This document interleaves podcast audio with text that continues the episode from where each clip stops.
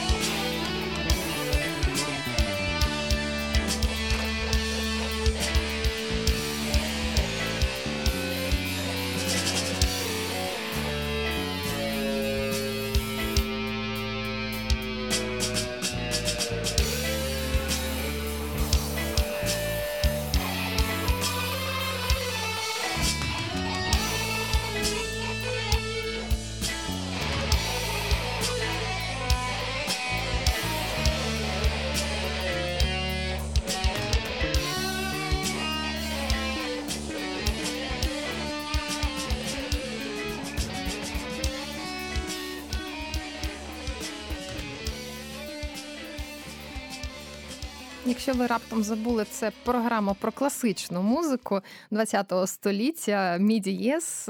І зараз звучала композиція Френка Запи і Нагада Стравінський.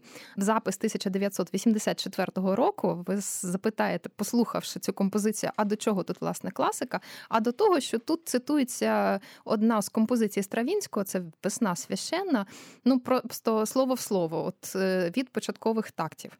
Е, власне, Френк Запа взагалі дуже багато уваги присвятив класичній музиці. Окрім того, за свою більш ніж 30-річну кар'єру він е, і працював із роком, з попом, і з ф'южном, а також з оркестровими жанрами, і навіть з е, конкретною музикою. Тобто він використовував е, ті предмети, які просто звучать і не є музичними, і вніс в свій вклад в історію, в тому числі класичної музики.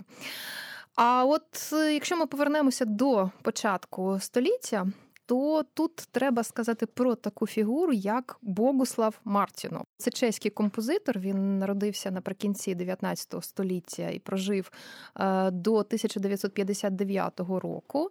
У нього дуже сильно змінювався стиль за його кар'єру. Спочатку він був імпресіоністом, потім неокласицистом, е, зазнав вплив джазу і, врешті-решт, е, прийшов до свого власного музичного стилю. І при цьому він переїздив з місця на місце. Тобто Тобто, спочатку е, він вчився у Праській консерваторії, потім поїхав у Париж, досить довго там сидів.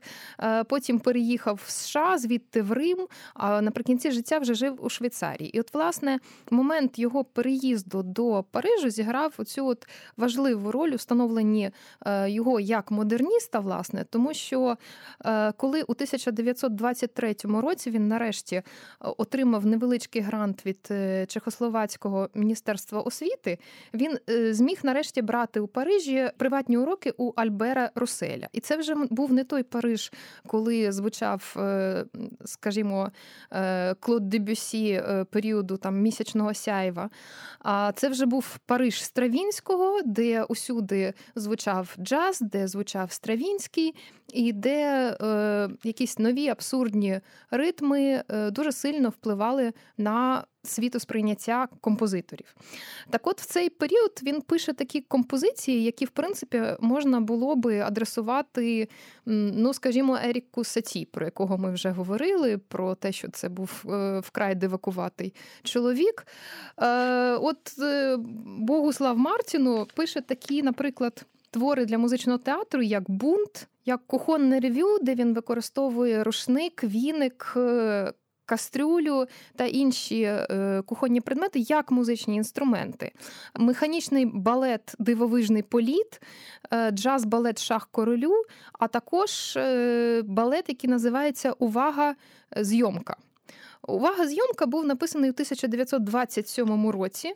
Там якийсь чудернацький сюжет. Е, цей балет, ну не пам'ятаю, що ставився, напевно, десь іде. Е, але, ну скажімо, це не найвідоміший твір. Е, Богуслава Мартіну. Так от у цьому творі Мартіну реанімує жанр барокового народного театру, ну фактично вертепу. І це лялькова така дія з участю моряків. Е, водолаза, яка розгортається на фоні морського пейзажу з різними видами риб і фантастичної флори. І це твір, в якому дуже широко задіяні як ритми Стравінського, так і музика французького кабаре того часу. От я думаю, ми можемо собі дозволити прослухати фрагментик з того балету, бо він е, ну не скажу, що дуже довгий, але є що послухати. Її виконує чеський філармонічний оркестр, диригент Крістофер Хогвуд. І нагадую, що це 1927 рік.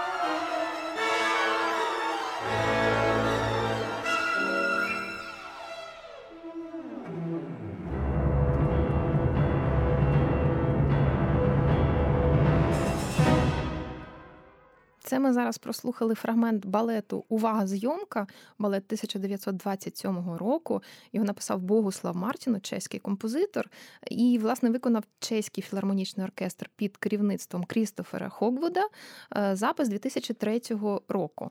Але це ми все якось говоримо про Європу та про Європу. А мені здається, що от треба звернути увагу на ту музику, яку ми знаємо значно менше.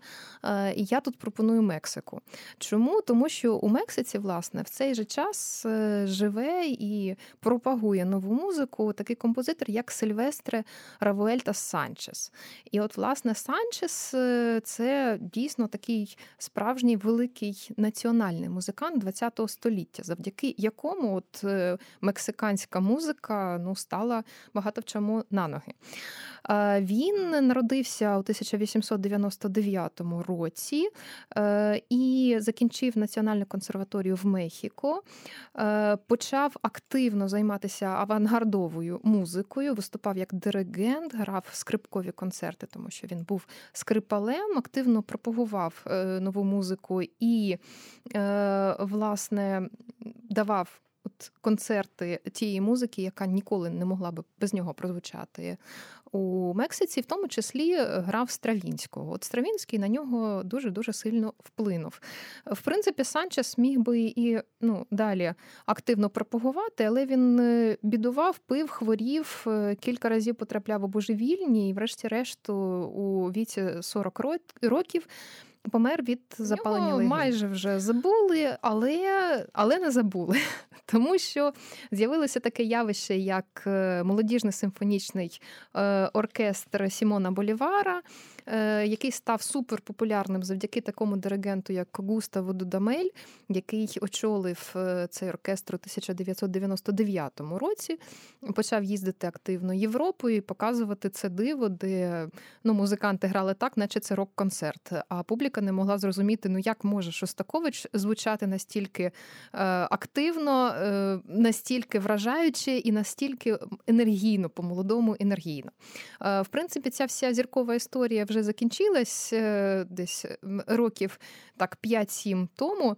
Е, цей оркестр вже не є настільки популярним, як тоді. Але тоді це дійсно було, ну не знаю, восьмим е, дивом світу. Так от якраз Густаво, власне, Дудамель, він і зробив програму, де поєднав весну священну з творами Сильвестре Равуельтаса Санчеса. І Сильвестре Равуельта Санчес він написав у 1939 році, незадовго до смерті, саундтрек до фільму Ночі Майя. Майя мається на увазі народність ну, вважалося, що е, ці ноти нікому не потрібні довгий час, доки через 20 років на них не звернув увагу Жоса Івса Лимантура. І це, власне, сюїта, яку зробив саме Лимантура. Е, це сюїта про містичний втрачений світ, про світ Майя. Е, світа складається з чотирьох частин, всі частини нічні. А от ми послухаємо першу частину, яка має нам ну, щось таке нагадати про те, а які ночі були у народу Майя. І це буде запис 2010 року. Диригент Густав Дамель, е, Сімон Болівар, е, молодіжний оркестр Венесуели.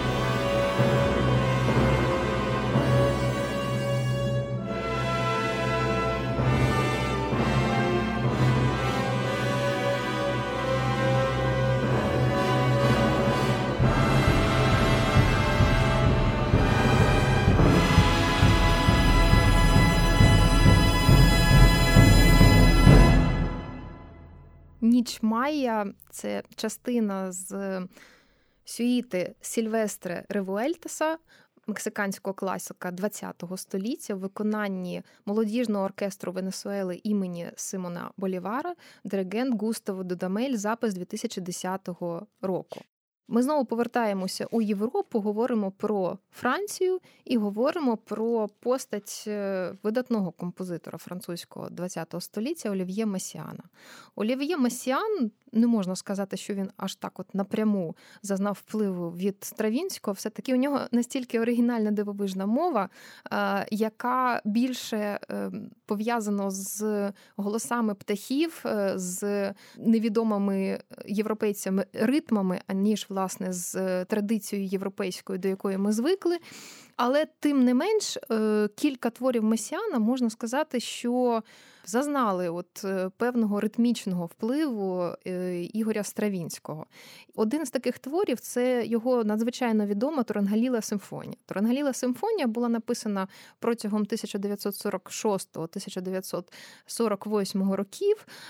Вона писалася у цей повоєнний час, власне, як пісня любові, і вона говорить про таку східну любов. Вона пов'язана з індійською міфологією. Назви частин досить дивні для європейського вуха, в тому числі, от те, що ми зараз будемо слухати, називається Кривава радість зірок. Ну так скажімо, не дуже любовно, скоріше, це такий хорор. Але для Месіана це ну, був такий релігійний екстаз. Трангаліла симфонія є одним з найскладніших творів оркестрового репертуару. Вона ставить дуже високі вимоги до кожного оркестранта. Окрім того, він е, вводить сюди не лише фортепіано, а й такий дивний інструмент, який називається хвилі Мартино. Це, власне, електронний інструмент 40-х років, який має щось спільне з терменвоксом, якщо ви знаєте про що я. Тобто, це той інструмент, який з'явився. Е, в Росії на початку ХХ століття і є не дуже популярним до сьогодні, але все ж таки якось ем, зустрічаються у творах е, композиторів. А от е, хвилі Мартино стали більш відомими. І е, навіть аж до того, що група Radiohead, коли хотіла записати свою Pyramid Song, звернулася до Івон Лоріо, це дружина Масіана, для того, щоб використати оці хвилі Мартино у, у своїй композиції.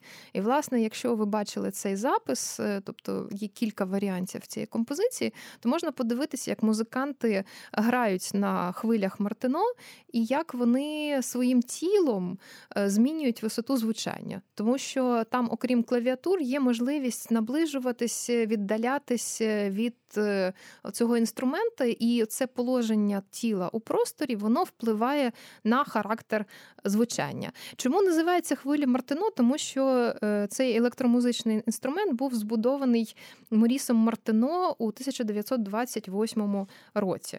Ну, я думаю, що годі вже балакати, треба послухати, що це таке. П'ята частина симфонії Тонорангаліла Олів'є Месіана називається Кривава радість зірок у виконанні е, міського бірмінгемського симфонічного оркестру під керівництвом Саймона Ретла. Запис 1987 року.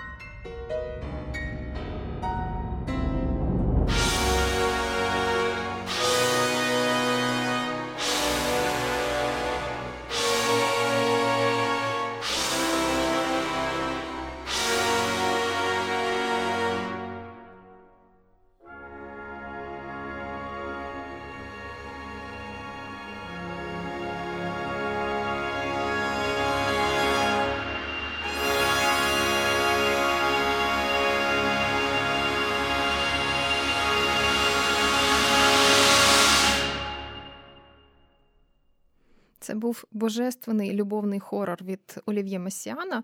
Називався він Кровава радість зірок. Це п'ята частина його знаменитої Турангаліла симфонії в виконанні міського бірмінгемського симфонічного оркестру під керівництвом Саймона Ретла. До речі, тут партію е, хвиль Мартино виконував Трістан Мурай, е, відомий французький композитор ХХ е, століття, спектраліст.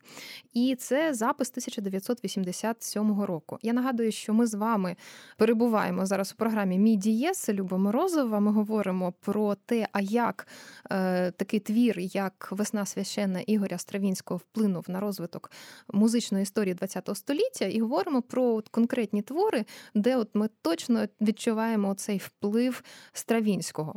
Якщо ми говоримо про Стравінського, про його революцію, ми в першу чергу говоримо про його абсолютно божевільні ритми.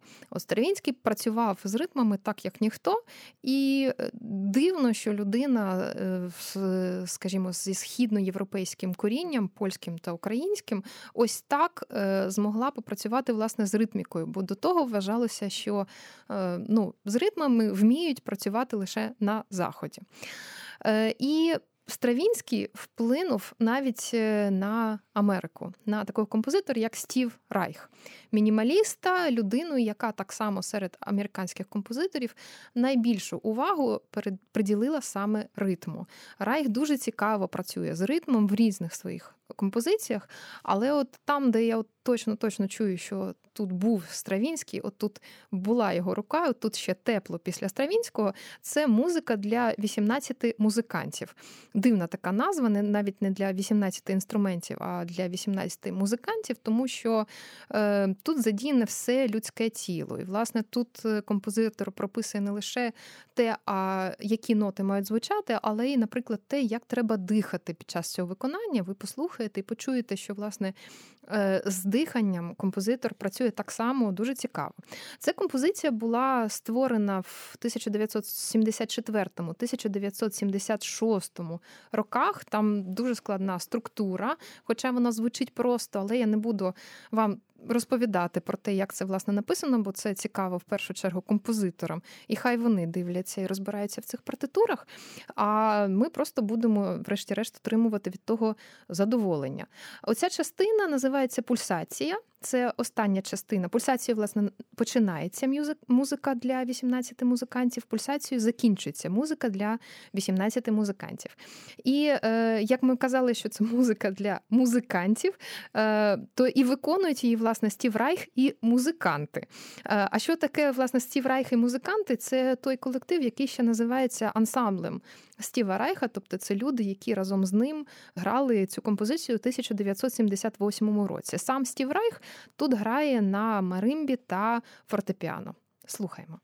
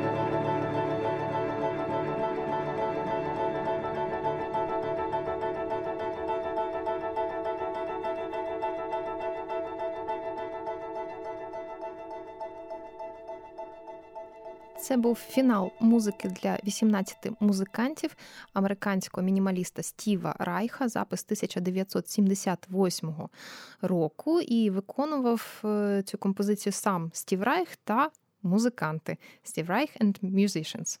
Це такий колектив.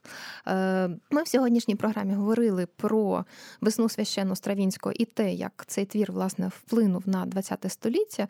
І ця розповідь була би неповною без такого молодого епатажного композитора, як Томас Адес. От, власне, Томас Адес він е, дуже добре е, розуміється на тому, а що власне є такий музичний епатаж, і навіть як можна наприкінці ХХ століття ще когось чимось здивувати. Він написав е, оперу. Яка, в принципі, ну для авангардового композитора є досить зрозумілою і простою, але от сюжет там дуже непростий. Називається вона Припудри їй обличчя. Ну, це буквально як припудри їй носик чи щось такого типу. Е, Написано у 1998 році. І е, Сюжет засновується на історичних подіях, пов'язаних е, з ім'ям Маргарет Кембл. Е, це була така тітонька, яка народилася у 1912 році у сім'ї шотландського мільйонера. І е, у 1943 році вона впала у колодязь ліфту, після чого перестала відчувати запахи та смаки, а водночас стала німфоманкою. Між тим, це ну, не звільнило її від того, що вона е, знову таки одружилася у 1951 році. Вона одружилася з герцогом Єном Дугласом Кембелом, е, який через якийсь час зрозумів, що щось тут не так. Е, зробив облаву на будиночок дружини і побачив полароїдний знімок, на якому було зрозуміло, що власне ну, його дружина ходить наліво. Після чого був страшенний скандал у 1960 63-му році вони розлучилися, і про це говорила вся Америка про, про цю історію. Але найцікавіше виявилося вже наприкінці життя, коли мадам Маргарет Кембл е, перебувала у будинку для престарілих. Вона показала свій донжуанський список на 88 осіб і розповіла про те, що насправді, от на тій фотографії фігурувало е, ну не лише двоє людей. Там було їх троє, і один з них був міністром оборони е, та зятим Уінстона Черчилля. І, власне, чому е, ще ну, це було доказом, тому що е, в той момент Полароїд, власне, був лише у Міністерства оборони. Тому можна сказати, що принаймні провалами пам'яті вона точно не страждала. От я думаю, що ця композиція буде класною для того, щоб завершити нашу сьогоднішню розмову про музику ХХ століття та вплив на неї весни священної Ігоря Стравінського. Е, над програмою працювали я, ведуча Люба Морозова, е, редактор Андрій Іздрик, і е, ви нас можете слухати, як завжди, у прямому ефірі щоп'ятницю, 23.00 на громадському радіо. А я вас залишаю з Томасом Адесом. Це початковий фрагмент опери Припудри їй обличчя, опери 1998 року у виконанні Альмейда Ensemble і диригент е, сам композитор. Ну і власне це запис 1998 року.